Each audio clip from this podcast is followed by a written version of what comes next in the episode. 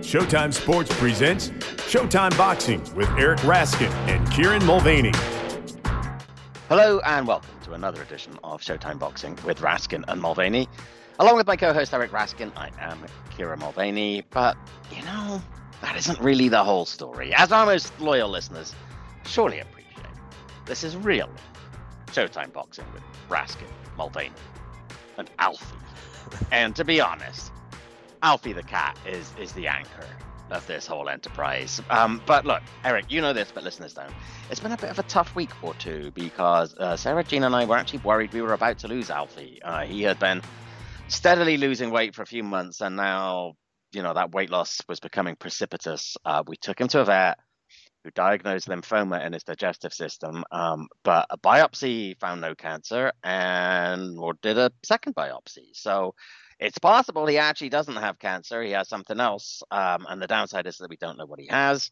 But the upside is he's now on a course of steroids that has him acting like Alfie again and also eating like the proverbial orange colored horse. Uh, I'm afraid to get too optimistic. Anyone who's gone through all of this with with pets, companion animals, knows that it's it's difficult. That eventually this is the thing that happens unless your pet is a Greenland shark or an elephant or a tortoise or something. At some point, you have to deal with their mortality. Uh, and he is about to turn 13 years old. Uh, but just seeing him happier and hungrier gives me hope. So, yay, Alfie. Um, we need him around because without him, this podcast is going to go to the dogs. uh, quite a quite a dad joke to end with there, and uh, you are a cat dad, so you're you're allowed to make such go. jokes, I suppose. Um, well, I'm I, am i am very relieved, uh, with caution still, of course, but uh, mm-hmm. but relieved that the news appears much better than initially feared as we've discussed off podcast all week, and uh, as you just mentioned, there is an element to pet ownership that unequivocally sucks, uh, and it is the part where the pet's life ends. Uh, it's it's awful. I've been through it. I will go through it again, whether I like it or not. But you know, assuming yeah. you assuming you like the pet in question, you want as much time with him as possible before the end comes. So here's hoping Alfred T. Cat the unofficial third host of this podcast, the anchor, as you said, has several more good years in him, and uh, and you can let him know we don't test for PEDs here at Showtime Boxing with Raskin and Mulvaney. He should do what he's got to do. Dude is roided up, man. yes. It's just it's it's incredible. You should you should just see the calories he's he's putting away there, and so demanding. And good thing he's only at the moment five pounds. Otherwise, he'd be wreaking havoc. right. You may have to rename him Jarrell T Cat. I could say that, right? That's a reasonable joke. You could, Once you've sure, been popped like three that. times, we're allowed to yeah. safely make jokes. Yeah, I think that I think that's fair. I won't. right. But, but I okay, so it's only me that's potentially getting fired for that there, remark. There, there, you go. All right. You and um, you and Alfie will host the show without me. what a show. That would be. I mean, I didn't say it was a good show, but I said what a show that right. would be. It would be different. It would be different. I'd enjoy it for as long as I was able to do it, which would be the one show. Right, one then canceled, but a yeah. glorious brief run it would be. what, a, what, a, what a way to go! Um, this week on the actual podcast, we'll be welcoming a first-time guest, undefeated rising 154 pound star Jesus Ramos Jr., to chat with us ahead of his showdown with Erickson Lubin on the Canelo Charlo pay-per-view. We'll cover all the latest news, including a potentially landscape shifting development in women's boxing. I'll test Eric's knowledge in the fight game, and I'll also give him his next top five challenge. But first, after what has been a very slow period on the boxing calendar the last few weeks, things begin to swing back into gear this Friday. We've got a ShoBox card to preview, Eric. Yep, it's a triple header from Boeing Center at Tech Port in San Antonio, starting at 9:30 p.m. Eastern Time, 8:30 local time in San Antonio featuring six fighters with a combined record of 88 wins, two losses, and two draws. The main event is a 10 rounder in the super bantamweight division, pitting a hometown fighter, Ramon Dinamita Cardenas, a 27 year old who has won 10 straight to run his record to 22 and 1 with 11 knockouts, against a prospect making his U.S. debut, Panama's Rafael Pedroza, who is 15 and 0 with 11 KOs, all 15 fights in Panama. Pedroza was an excellent amateur, going 92 and 14 and nearly making the 2016 Olympics, ultimately losing in the finals of the qualifiers to Robeisy Ramirez. Seems on paper like the unbeaten Pedroza is the A side here, but Cardenas has the home ring advantage. Kieran, what do you make of the matchup? Any thoughts on the disadvantage Pedroza may be at fighting in San Antonio? And you're trailing me 66 64 in our picks competition. What's your prediction for this one? I think this may be a bit of a tough night for the hometown boy, Cardena. I'm I'm not sure how much of a disadvantage really it's going to be for Pedroza being in, in San Antonio. He looks pretty solid to me, actually, from what little I've seen of him, uh, Pedroza. Technically very sound, as you'd expect from such an accomplished amateur, but he's got some bite too. That His left hand is very active. He works behind a stabbing jab that he throws repeatedly. He can turn that jab over into a hook very nicely too. Um, Cardenas looks to me as if he generally likes to try and get inside, and he might be a bit of a take one to give one kind of a guy, but I think he's going to struggle to get past that bang, bang, bang jab of Pedroza. One factor, Cardenas is listed at five five, which is a perfectly decent height for a super bantamweight. Pedroza is 5'11. Mm. 5'11 and 122 pounds. Even some Sebastian Fundora thinks that's nuts. Um, and unlike Fundora, Pedroza fights tall. But I like the fact that, from what I've seen of him, and again, there's always this qualification with ShoBox uh, fights from what I've seen of him. Right. He, you know, sometimes when we think of somebody fighting tall, we we kind of picture them fighting on the back foot a little bit behind their jab. But I, he doesn't look like he does that. He, he looks like he's really very assertive with his with his jab and, and and able to you know follow up with power punches after that. Um, I see Pedroza just controlling this from the outside, and, I wouldn't be surprised if he starts beating Cardena up a little bit. Um, it looks to me like he's very accurate, Pedroza. Uh, he, he, he throws a lot of punches. I, think it might just be hard for Cadena to do what he wants to do in there. And I wouldn't be surprised if this ends up being a stoppage with Cardena just getting lumped up. Um, maybe an eye closing or so, as he just he just can't quite cope with what Pedroza brings. I'm going to go ahead and say a referee or corner stoppage in round eight here in Pedroza's favor. Okay. Um, yeah, I mean, I said Pedroza was the A side on paper. You seem to back that up with what you saw from what I've watched of both guys. I think he has to be the favorite here, and he will be my pick. the The question for me was whether to pick him by KO or decision. Um, despite 11 KOs and 15 wins, I don't get the sense Pedroza is a great puncher. Uh, he scored most of his KOs when the competition was soft, but since mm-hmm. stepping up a bit, it's been all distance fights, which are most of what you can find of him on YouTube. Only a handful of the early KOs are out mm. there. But I don't really think he's a big puncher. He's tall, as you said, built like a boxer, has skills. Didn't strike me as overly aggressive he does have the punch that stood out to me was the the short left hook that he throws. Um, but you know, it's more a sharp, accurate punch than a heavy, torquing, turn the lights mm-hmm. out kind of punch. Mm-hmm. So against a fighter of Cardenas's solid quality, my first instinct was to say that Pedroza wins a decision.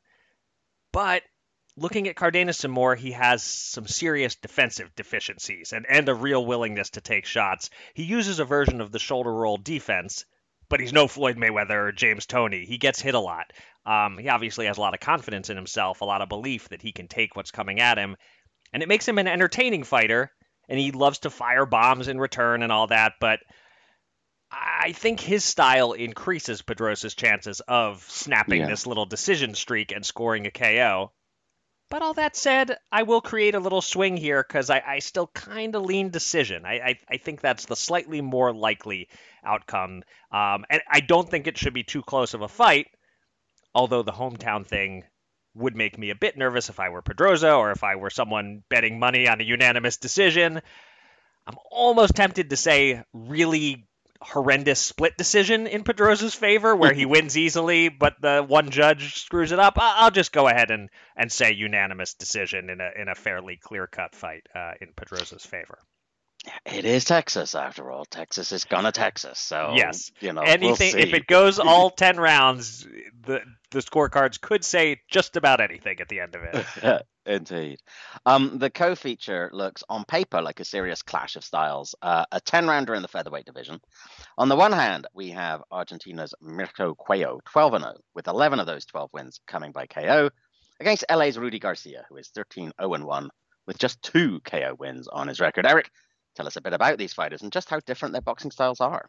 So it's interesting. You, you said on paper it looks like a total clash of styles, and that's true on paper. And then you watch them fight, and the styles actually aren't so different. It's just one guy has major pop in his mitts and one does not. Um, a, a, bit of background on each fighter. Cuello was an outstanding amateur, uh, represented Argentina in the 2020 Olympics. Uh, Garcia, also a tremendous amateur. He fought Shakur Stevenson in the Junior Olympics and was on the Mexican national team. Cuello's the younger guy here. He's just 22. Rudy Garcia is 26. Cuello, despite being so young and having only 12 fights, has faced the better opposition for the most part. Uh, his last four opponents were a combined 62 and 4. And what's amazing is he scored first round knockouts against three of the four. Uh, the other one lasted into the sixth before getting stopped. But undefeated Michel da Silva, who was 13 and 0, KO'd in one. Undefeated Leve Frias, 12 and 0, KO'd in one. The more experienced Antonio Guzman, 23 and 3, KO'd in one. The power would appear to be real, especially to the body. It was body shots that did the damage against Da Silva and Guzman.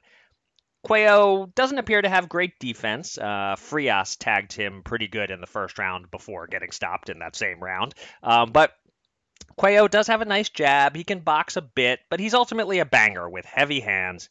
And he may just be the next great Samson Lewkowicz find. Uh, Garcia He's not a slick boxer either, despite the knockout rate that makes one assume he would be. He likes to stand in there and trade shots. He's fun to watch.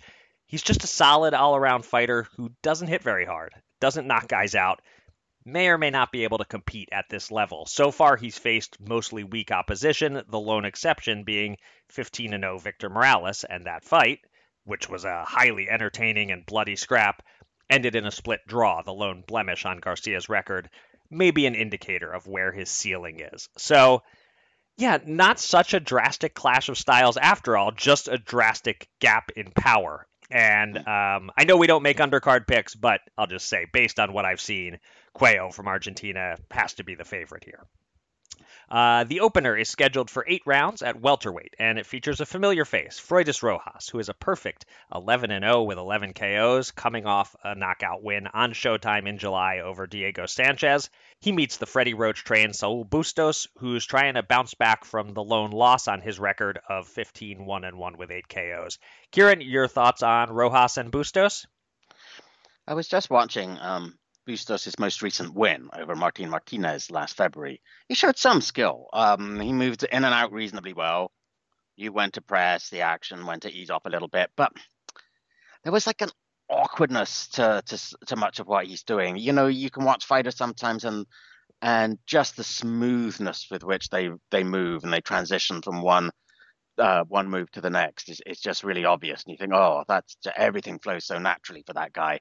It, in contrast with Bustos, at times it looked a little bit like he was thinking, okay, now I've got to get into position to throw my right hand, kind of a thing, and it just didn't look very smooth. Um, and it's difficult to know how good he really is. His quality of opposition is not good. Um, he has not for anyone really you've heard of, and even fewer people with winning records. Uh, Rojas, in contrast, I mean, we've seen him recently, as you, as you pointed out, and he just looks much smoother. His in and out movement is better. He commands distance better. He has superior height and reach and technique, and he punches much straighter. Bustos sort of loops and telegraphs his right hand, which is his main power hand, terribly. Um, so Rojas has to be the favorite here. But you know what?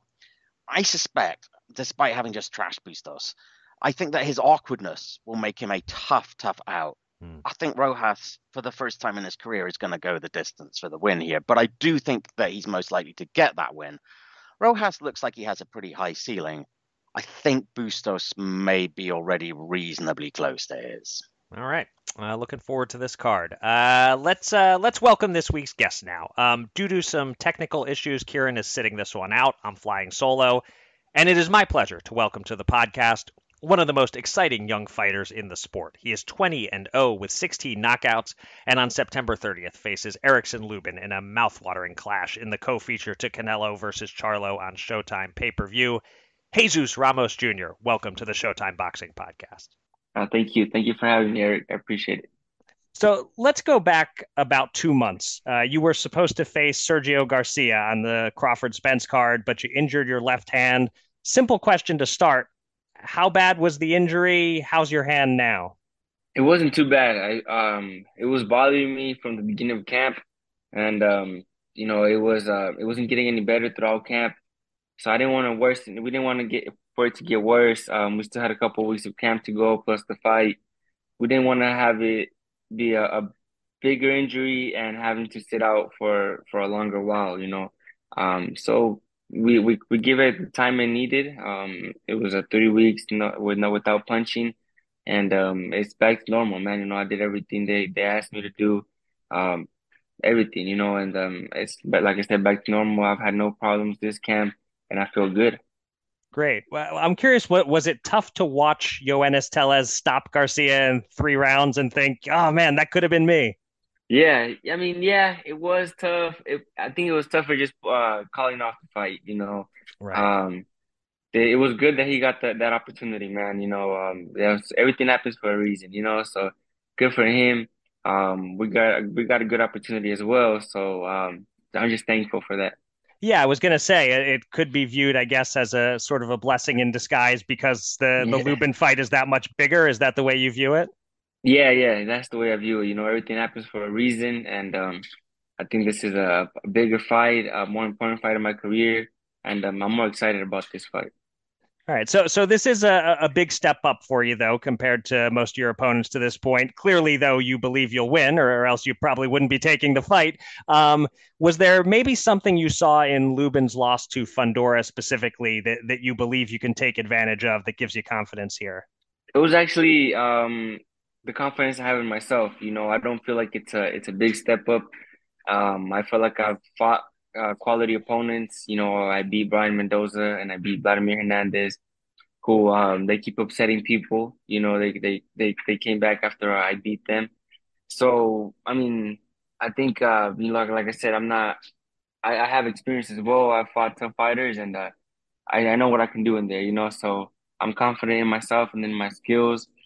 And um, that's why we took this fight, you know. And at, at the end of the day, that's what we're here for to compete, man. You know, I wanna I want to see where I'm at, and um, this is the way I do it, uh, right. fighting the best.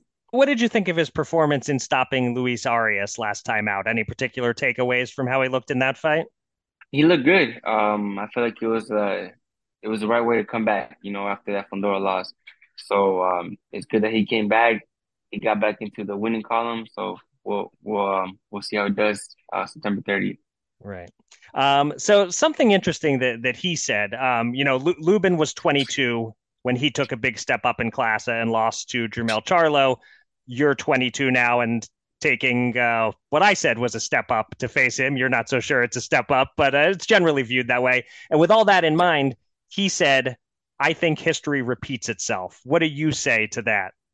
You know, um, like I said in the press conference, you know, I think um, it's two different, two different things happening. You know, um, right now, I'm at a different stage in my career than where he was at 22. You know, and um, he's definitely in a, in a way different stage of his career right now at 27 than where Charlo was when he knocked him out.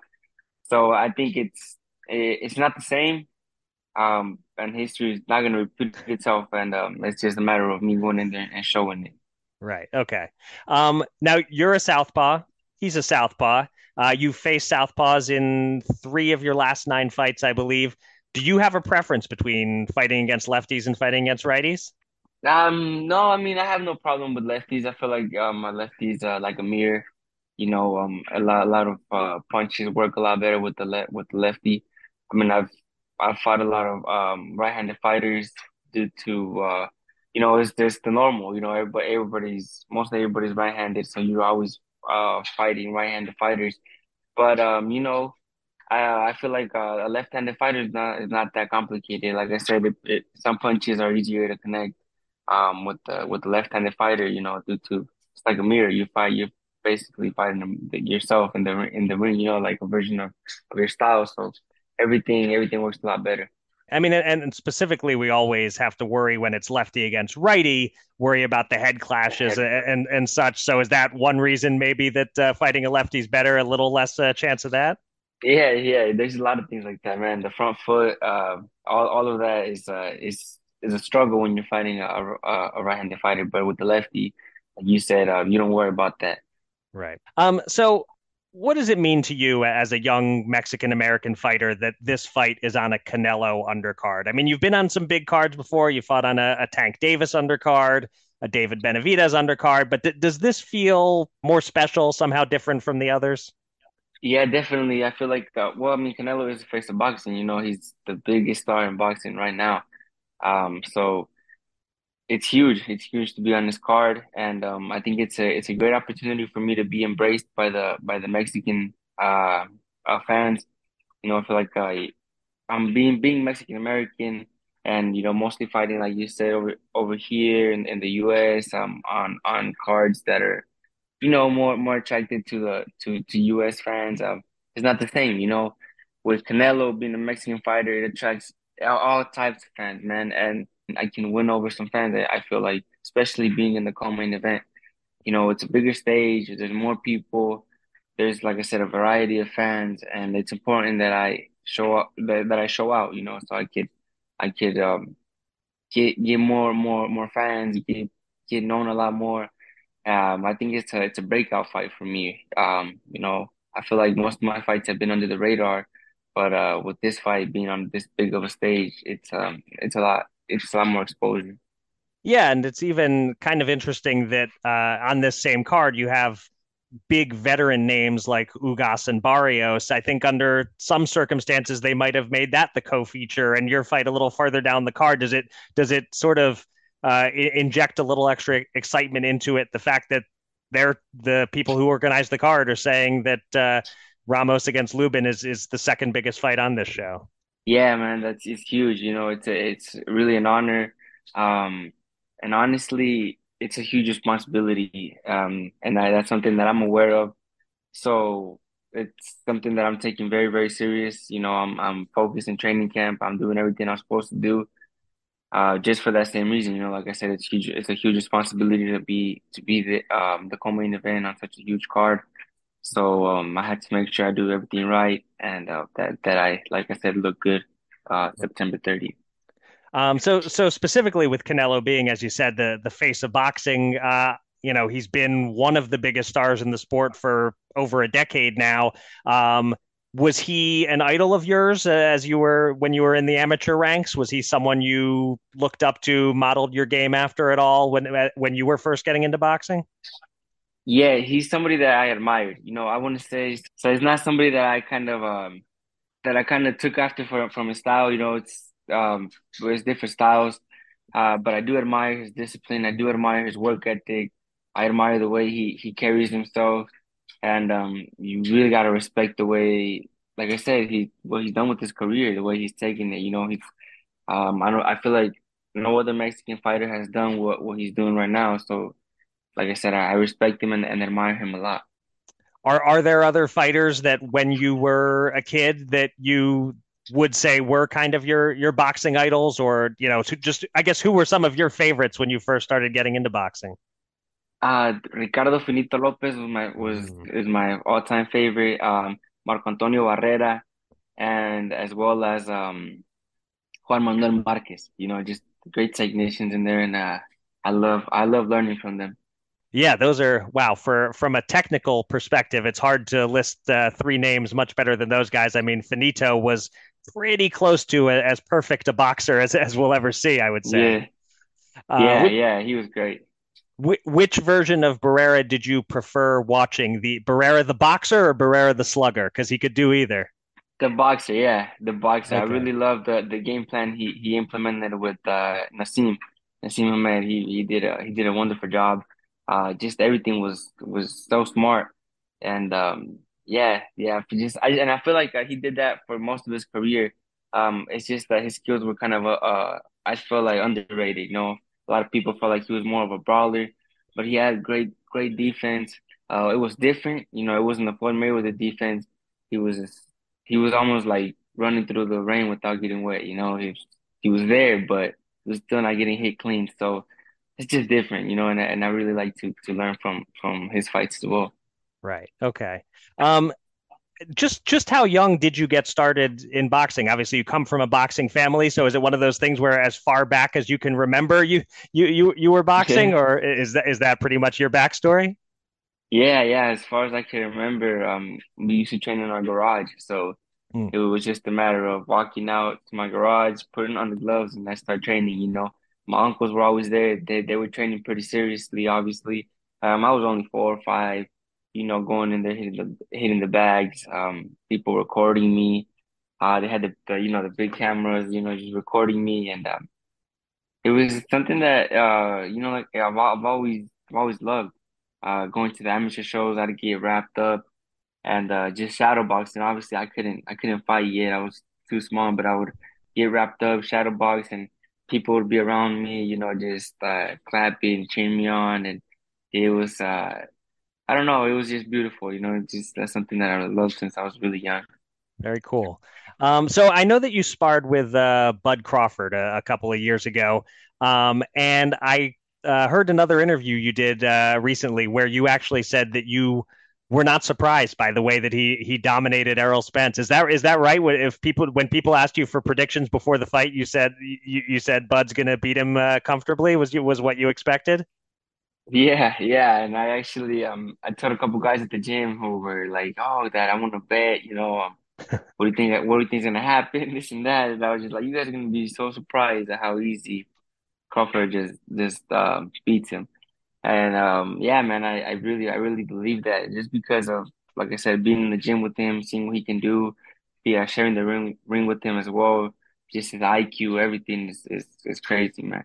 Yeah, I mean, it seems like one one clear sort of common thread through uh, a lot of this conversation is that fighters fighters with high IQs and and great technique and true boxers are, are really what appeal to you. That that seems to be that that's uh, that's your preference over the guys who'll stand in there and uh, take a punch to give a punch. Yeah, yeah, you know, um, I am a, a fan of the sweet science. You know, I like I just like how some boxers set up the shots, the feints you know, um, I feel like it's an art, you know, and uh, I really like it a lot. Uh, you know, and and it's, there's nothing bad with you know taking one to give, taking two to giving one. You know, that's that's that's it makes it for an entertaining fight, but uh, not a really long career. You know, and um, that's something you got to be careful with. Right. Okay. So so last thing I want to just talk about then is kind of the future. What what may come after this fight? And obviously you're not looking past Lubin, but assuming that you do beat him, what do you see in your immediate future? I, I know you've beaten Brian Mendoza. Maybe a fight with Tim Tszyu if he also beats Mendoza. Is that on your radar? Yeah, definitely. You know, um, we get we have to see what happens. You know, um, with Charlo, uh, you know, he's a, he's a he's a champion right now. He's got the belt. The WBO is going to that fight. You know, Tim Tszyu fight. So that'll be a uh, a belt that that gets freed up, and we, we'll see what happens. You know, in that fight and then we'll go from there. Like you said, um, we gotta stay, uh, we gotta focus on Lubin, get past Lubin, and then, and then we'll see what happens. You know, we'll see how things start moving in, in the in the weight in the weight class. The good thing about this weight class is that everybody's fighting everybody, so mm-hmm. there's always a there's always a you know there's always that you know where where everyone's fighting each other, and that makes for an entertaining weight division. You're still comfortable making 154. You see yourself staying in this division a little while longer, then? Yeah, yeah, definitely. I felt like um this is my weight class right now. You know, I feel good. Um, you know, I was struggling to make 140, 147, but 154 is is where I feel comfortable. I feel like I can grow and be and be strong at this weight. Uh, well, uh, really looking forward to your fight uh, against Erickson Lubin on the 30th. Thanks so much for uh, taking the time to talk to us, Jesus, thank and uh, good luck uh, against Erickson Lubin. No, thank you. I appreciate you guys. Appreciate your time. Thank you. That was a great interview. I'm really sorry that my connection crapped out just as we were about yeah. to get going because he comes across as a super nice and thoughtful young man. Um, like he obviously really wanted to offer real answers and not just boilerplate stuff. He was thinking about your questions, and um, you know what I was really interested in were his were his answers to the fighters he looked up to. I did not expect that. Right. That was like from watching him uh, I wasn't expecting him to go for the super technical fighters there. I that that surprised me, but uh, it's interesting. Um, I, am a big fan of Ramos, and I'm curious to see how far he goes as a fighter. And it's nice to know that he sounds like he's a really nice nice guy as well. Eric.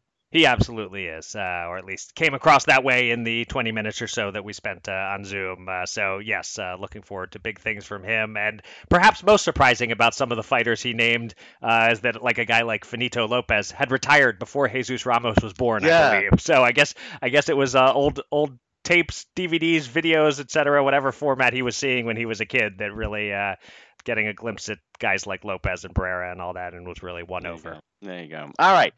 It's time for the fight game. And after two weeks in which we happily relied on listeners to provide us with suggestions and do the work for us, it is time to do the work entirely ourselves. Um, and I'll say in advance, it's just a tricky one in that I wanted to like put little hints as we do, as we try to do in the earlier clues, and then mm-hmm. every time I tried to put in a little hint, it, I thought it was giving it away. Okay. So the first three might be a little vague. Uh, you'll get it by clue four, but the first three may be a little vague. So no, so no, literally no pressure here. Free hit.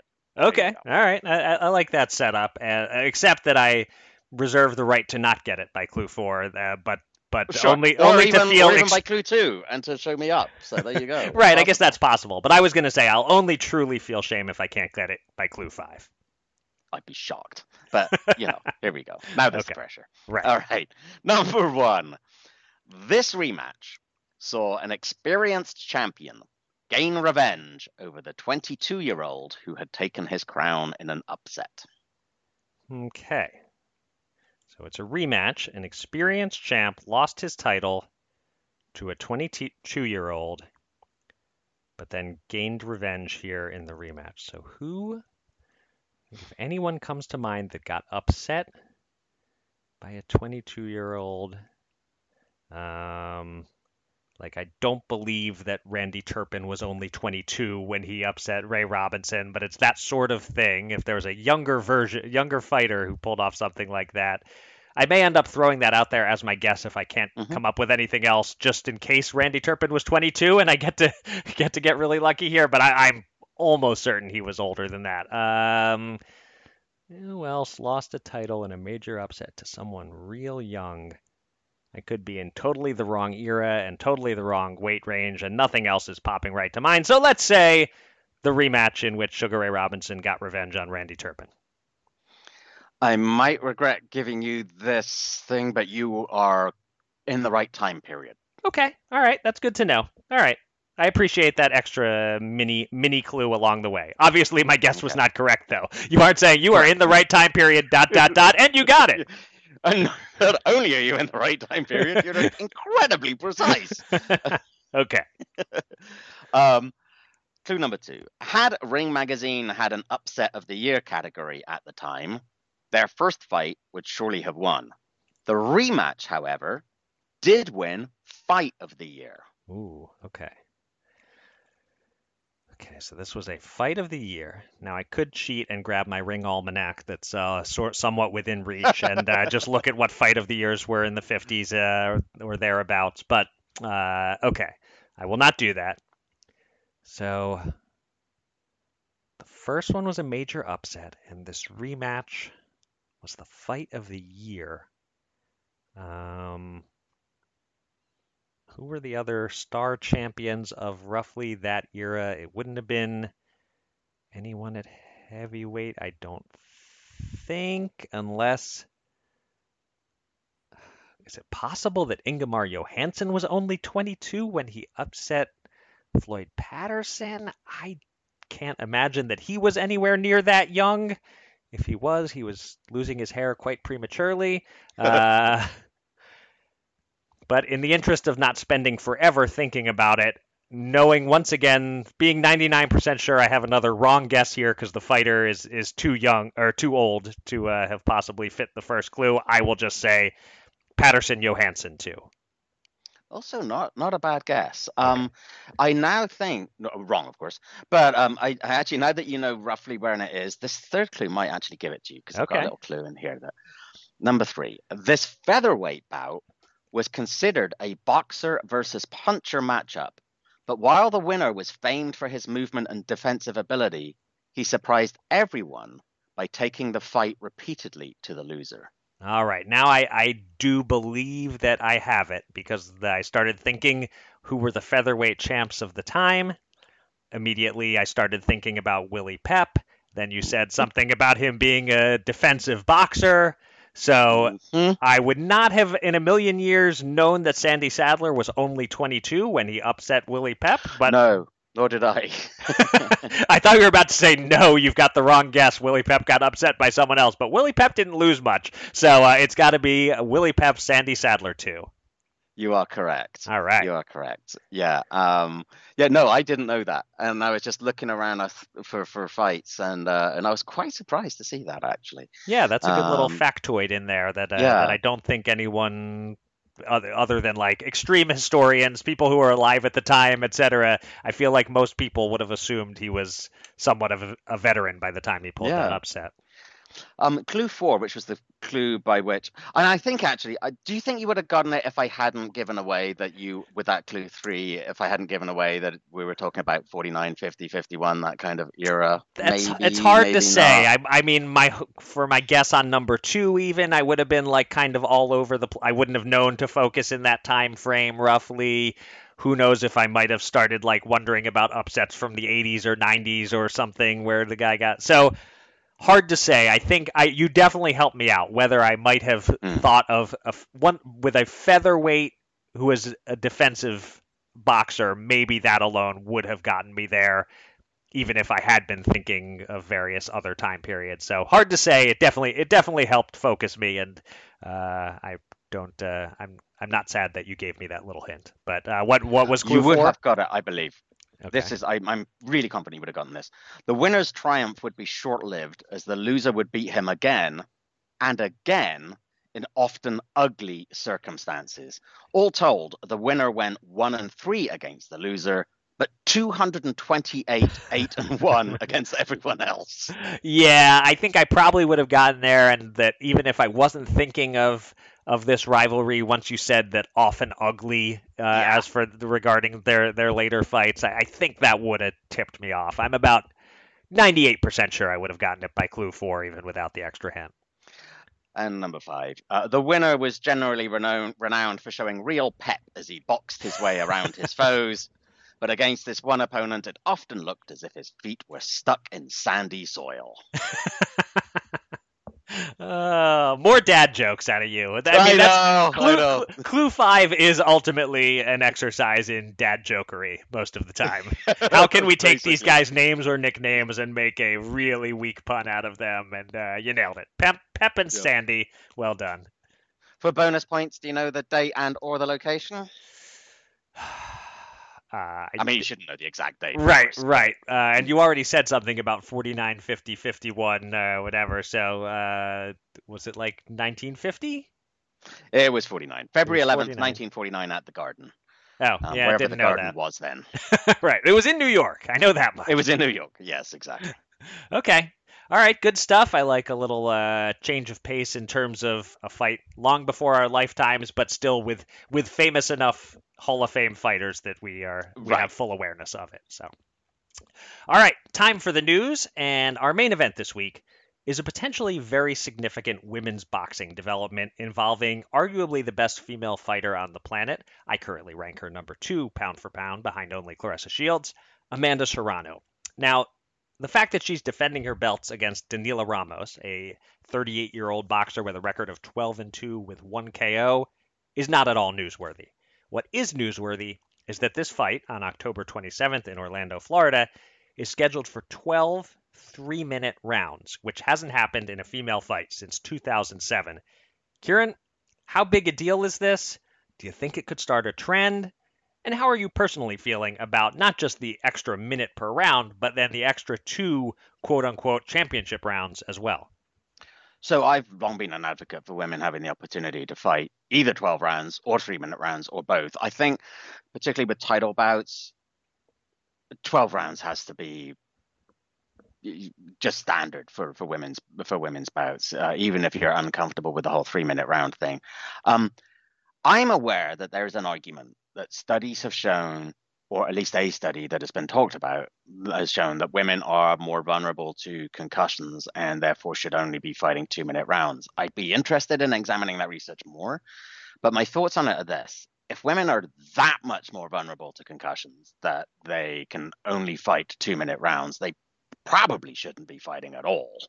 And while I'm certainly open to the notion, I, I wonder if this is a, little bit of a misinterpretation of the actual study because part of the idea and part of the enthusiasm that I've had for three minute rounds is that women may be more likely to score a knockout if they're allowed to fight three minute rounds. Right. You know, how often have we talked about, particularly you mentioned Claressa Shields, particularly with Claressa, that she's had her opponents wobbled and hurt at one minute 45. And instead of having a minute and change to finish her off, she doesn't. And then you just pick back up again over and over are you really telling me it's better for women to be hit in the head and wobbled for two minutes, almost get knocked out, then go out and get hit for two more minutes? Is it better for them than it is to get knocked out at, say, two minute 40 of that round? I understand that those are not the only two scenarios. There are all kinds of different scenarios in between, but, and I can see that a prolonged 12 round, three minute round beating isn't in anyone's interests, but I don't buy the argument that women are too delicate to fight three minute rounds. It does sound an awful lot like the arguments for women being banned from running marathons, mm. as they were until the 1970s, with the argument that it might make them infertile, um, which is obviously laughable now, but that was a seriously advocated argument at the time. Yes, being hit in the head is very different from from running, even running 26 miles. But personally, unless there's clear evidence why they shouldn't, I'm all about women fighting three minute rounds. And it also seems fitting that it's Amanda Serrano who hmm. the one who is sort of breaking that barrier. That just seems like an Amanda Serrano step to take. So I'm unsurprised that she is the one who is doing it. And I'm very curious to see what happens next in that regard, to be honest. Well said. Um, splitting our news undercard in half, as we often do, Here's the other news about upcoming fights, um, or possibly not upcoming fights. Um, let's talk first of all about a fight that we mentioned last week may be happening. By the end of this past week, looked like it absolutely was happening. And now it seems like it isn't. Uh, and in fact, almost certainly isn't. Um, Shakur Stevenson against Frank Martin looked like it was going to happen either on November 16th or December 9th on ESPN. There was lots of talk about it. Um, and Bob Arum had mentioned that November 16th was particularly interesting. You the, the a couple days before the Grand Prix there in Las Vegas. And then apparently Martin has now decided that he doesn't want to have the fight. Um, whether he or his people are behind that, uh, I'm not sure. Top Rank seems very unhappy with it, but Shakur Stevenson, Frank Martin, not on now, it seems. Um, on September 30th in Turkey, a meaningful heavyweight fight has been announced. Contender and one time podcast guest Otto Wallin against former cruiserweight titleist Murat Gassiev. Uh, another one time podcast guest, O'Shaquie Foster, has his next fight signed. He'll defend his belt against Eduardo Rocky Hernandez October 28th on DAZN. And Tyson Fury and Francis Ngannou held a press conference this week ahead of their October fight. And Fury, as is his wont, went shirtless, showing that he is likely to look in very different physical shape than the sculpted Ngannou. Um, Eric, your thoughts on any of these? So, yeah, Fury looked particularly out of shape. Uh, now he may not have to be in peak condition to beat mm. Ngannou in a boxing match, um, and he does still have like eight weeks of training ahead of him. So probably the love handles we saw this week will shrink slightly, but boy, he's a strange guy in that I mean, there's a lot of directions I could go with that comment, but you know, there was a time in my life when I looked okay with my shirt off, but that time has passed. I know what I have under there. I'm not embarrassed by it. You know, I'm 48 years old. I'm, I'm doing what I can. It's not the worst dad bod you've ever seen, but the fact is, I look better with my shirt on. Preferably a shirt that isn't too tight fitting, by the way. Um, and I know this, and I'm realistic about it, and I'm not going out of my way to go shirtless in front of large crowds and cameras and so forth. So, you know, Tyson Fury is wired quite differently than I am. Um, I'm so but, glad about that, by the way. yes. uh, I do hope he gets in shape between now and the fight. I, I, I really don't think he can lose, even if he comes in bad shape. But if he did lose, what an embarrassment it would be for boxing. Yeah. So I hope he shows up for this fight in half decent shape. Um, as for the real fights that you mentioned, um, kind of a shoulder shrug on O'Shaquie's first defense. It's fine. Better to stay busy than to wait for only big fights. Uh, Wallin Gassiev, that's not bad. Um, I still think Wallin could be a factor at heavyweight. He's only 32, good fighter hasn't been able to score a big fight since challenging Fury. He beat Dominic Breazeale in 2021. That was his most meaningful win. Gassiev would perhaps be even more meaningful. Uh, he's been fighting in the 230s uh, since losing to Usyk in 2018, and he's been winning his heavyweight fights. So this is a solid fight. Stevenson Martin, it's obviously highly disappointing.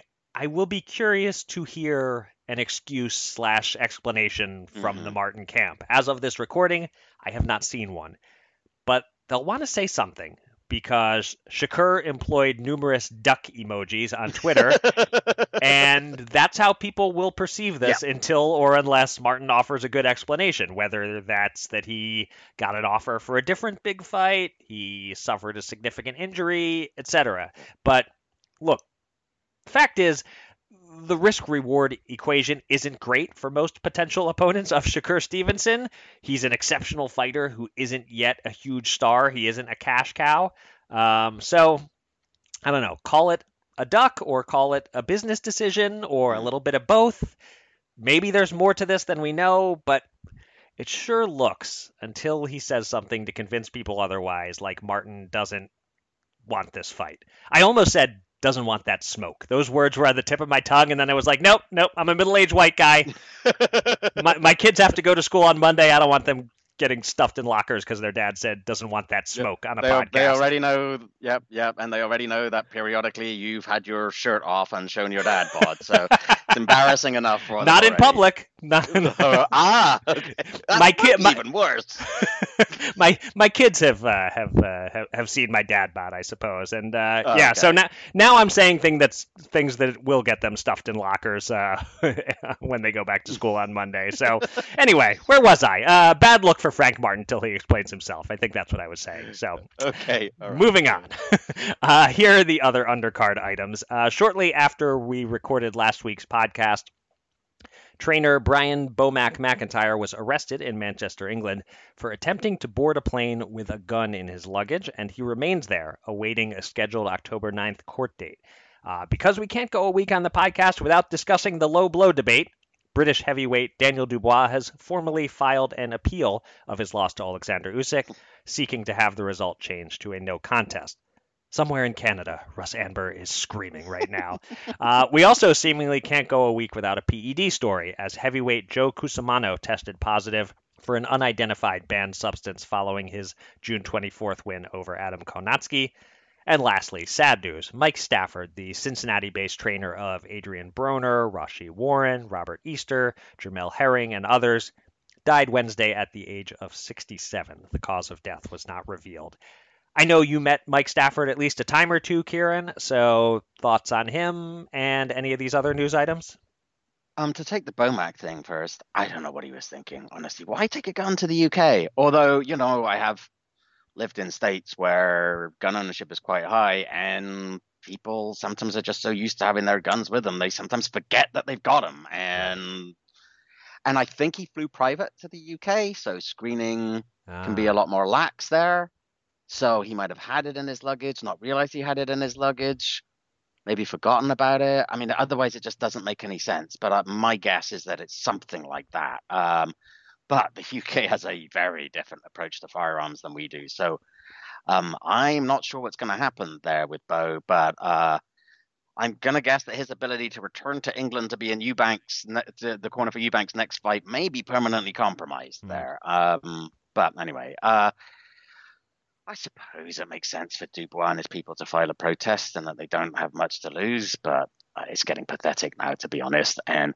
your statement somewhere in Canada, Russ Anber is screaming, is the safest comment that anyone's ever made on this podcast. Love you, Russ. But yeah, um, um, but yeah, look. More importantly, I would like to talk a little bit about uh, Mike Stafford. Uh, Coach Mike was one of boxing's good guys. Uh, he was somebody who cared deeply about the young men in his care. Whatever we think about Adrian Broner, and the person he is, he would have been a hundred times worse or dead without Stafford taking him under his wing and nurturing him and turning him into the boxer that, that he was. And had Broner continued to listen to Coach Mike, he'd surely be in a better place now. Um, and not only was Stafford a trainer of a number of champions and contenders, he did wonders for Cincinnati youth, and he also played a very important role with uh, USA boxing. Um, he was never a seeker of the limelight. He was always happy to stay in the background, let his fighters fist do the talking. He was a man who genuinely only wanted to do good by his people and who wanted to provide a pathway by which they could better themselves. Um, I haven't seen him since we were in Las Vegas for um, Broner's challenge of Manny Pacquiao. Uh, but he's always such a lovely guy to be around and to and to talk to when when we did see him. Uh, so uh, a big loss to boxing, a big loss to Cincinnati, a big loss to the world. R.I.P. Coach Mike. Um, finally, besides the ShoBox card we previewed at the top of the show, not a whole lot else going on next weekend, but I will quickly mention a few fights and you can comment on them if you wish, Eric. Uh, on Friday from Corpus Christi, Texas, on ESPN, Luis Alberto Lopez defends his featherweight belt against Joet Gonzalez, while Xander Zayas takes on Roberto Valenzuela Jr. in the co-feature. And on Saturday from Commerce, California on DAZN, a meeting of lightweight contenders, William Zepeda against Mercito Gesta. Anything of interest to you here, Eric? the needle isn't moving a whole lot off any of these. I'm sure I'll watch all the fights you listed there, but not necessarily live. Uh, the Friday night fights sound like casual Saturday morning viewing to me, and uh, Zepeda Gesta is most likely a quick Sunday morning cram before we record the next podcast. Uh, Gesta is having a little rebirth here, actually, at age 35 he could be competitive against Zepeda, though I can't quite see him winning. Um, and I should mention Zepeda, if he wins, may be the next available contender in the alphabet rankings where Shakur Stevenson has the belt. So he'll be next in line to possibly come up with a reason not to face Shakur. Uh, Xander Zayas, I'm always interested in, though his level of opposition is plateauing for now. Uh, Luis Alberto Lopez, boy, he looked great beating Michael Conlan and winning me a pizza or two in the process. Uh, but Joet Gonzalez is the more interesting human story here. It's his third shot at a belt and certainly his best chance to win one. Shakur Stevenson, he had no chance. Emmanuel Navarrete, he had no chance. Against Luis Alberto Lopez, he's the underdog, but at least it's not a pound for pound level talent he's taking on. He, he's a live dog in this one, or at least more live than he was in his other opportunities. All right. Okay. Let's finish this week's episode with your top five assignment. Yes. Um, we are now under three weeks away from Jermell Charlo stepping up from 154 pounds to 168 to take on Canelo Alvarez. And the assignment for you this week, Eric, is to list your top five instances of fighters moving up in weight. Now, I'm aware that this is pretty vague and ill defined, but that's somewhat by design. There are many ways to move up in weight. Mm. Um, you can do what Jermell is doing jump up two weight divisions straight into a challenge of the world's best, or to use two other examples that you may decide to include. Um, both Roberto Duran and Shane Mosley had several bouts at welterweight, having been lightweight champions before taking on Sugar Ray Leonard and Oscar De La Hoya, respectively. How much you factor that into your choices is entirely up to you. You might want to give extra weight to the folks who just leapt up not just one division but two divisions and took on the very best, or you may feel like that slow build up gets the extra points because ultimately proves to be more successful in the young, in the long run. That sir, is entirely up to you. As ever, there are no wrong answers. right. Uh, but uh, so one thing to clarify is all the examples that you gave from Charlo to the Duran and the Mosley ones were two division leaps, even if whether they may be like right. So, they don't so have to be two divisions. They don't have to be. It just has no, to be no, a significant leap in like I I can spoiler alert, I will not be putting to to shout out uh, Jesus Ramos Jr.'s favorite fighter. I will not be putting Ricardo Lopez finally going up from 105 to 108 right. on this list. Right. but, but it can it be somebody who le- leapt up from who you know went from 105 to 108 to immediately take on or had moved you know to uh, some killer champion and beaten them, that's right. that's acceptable too. Right. Okay. Example. So I can. So. It's it's all kind of in the eye of beholder how significant the weight increase yeah. is. Uh, exactly. Okay. I, I, I like this and a nice tie-in. with the big fight that uh, wow, just three weeks away, huh? Yeah, how did that happen?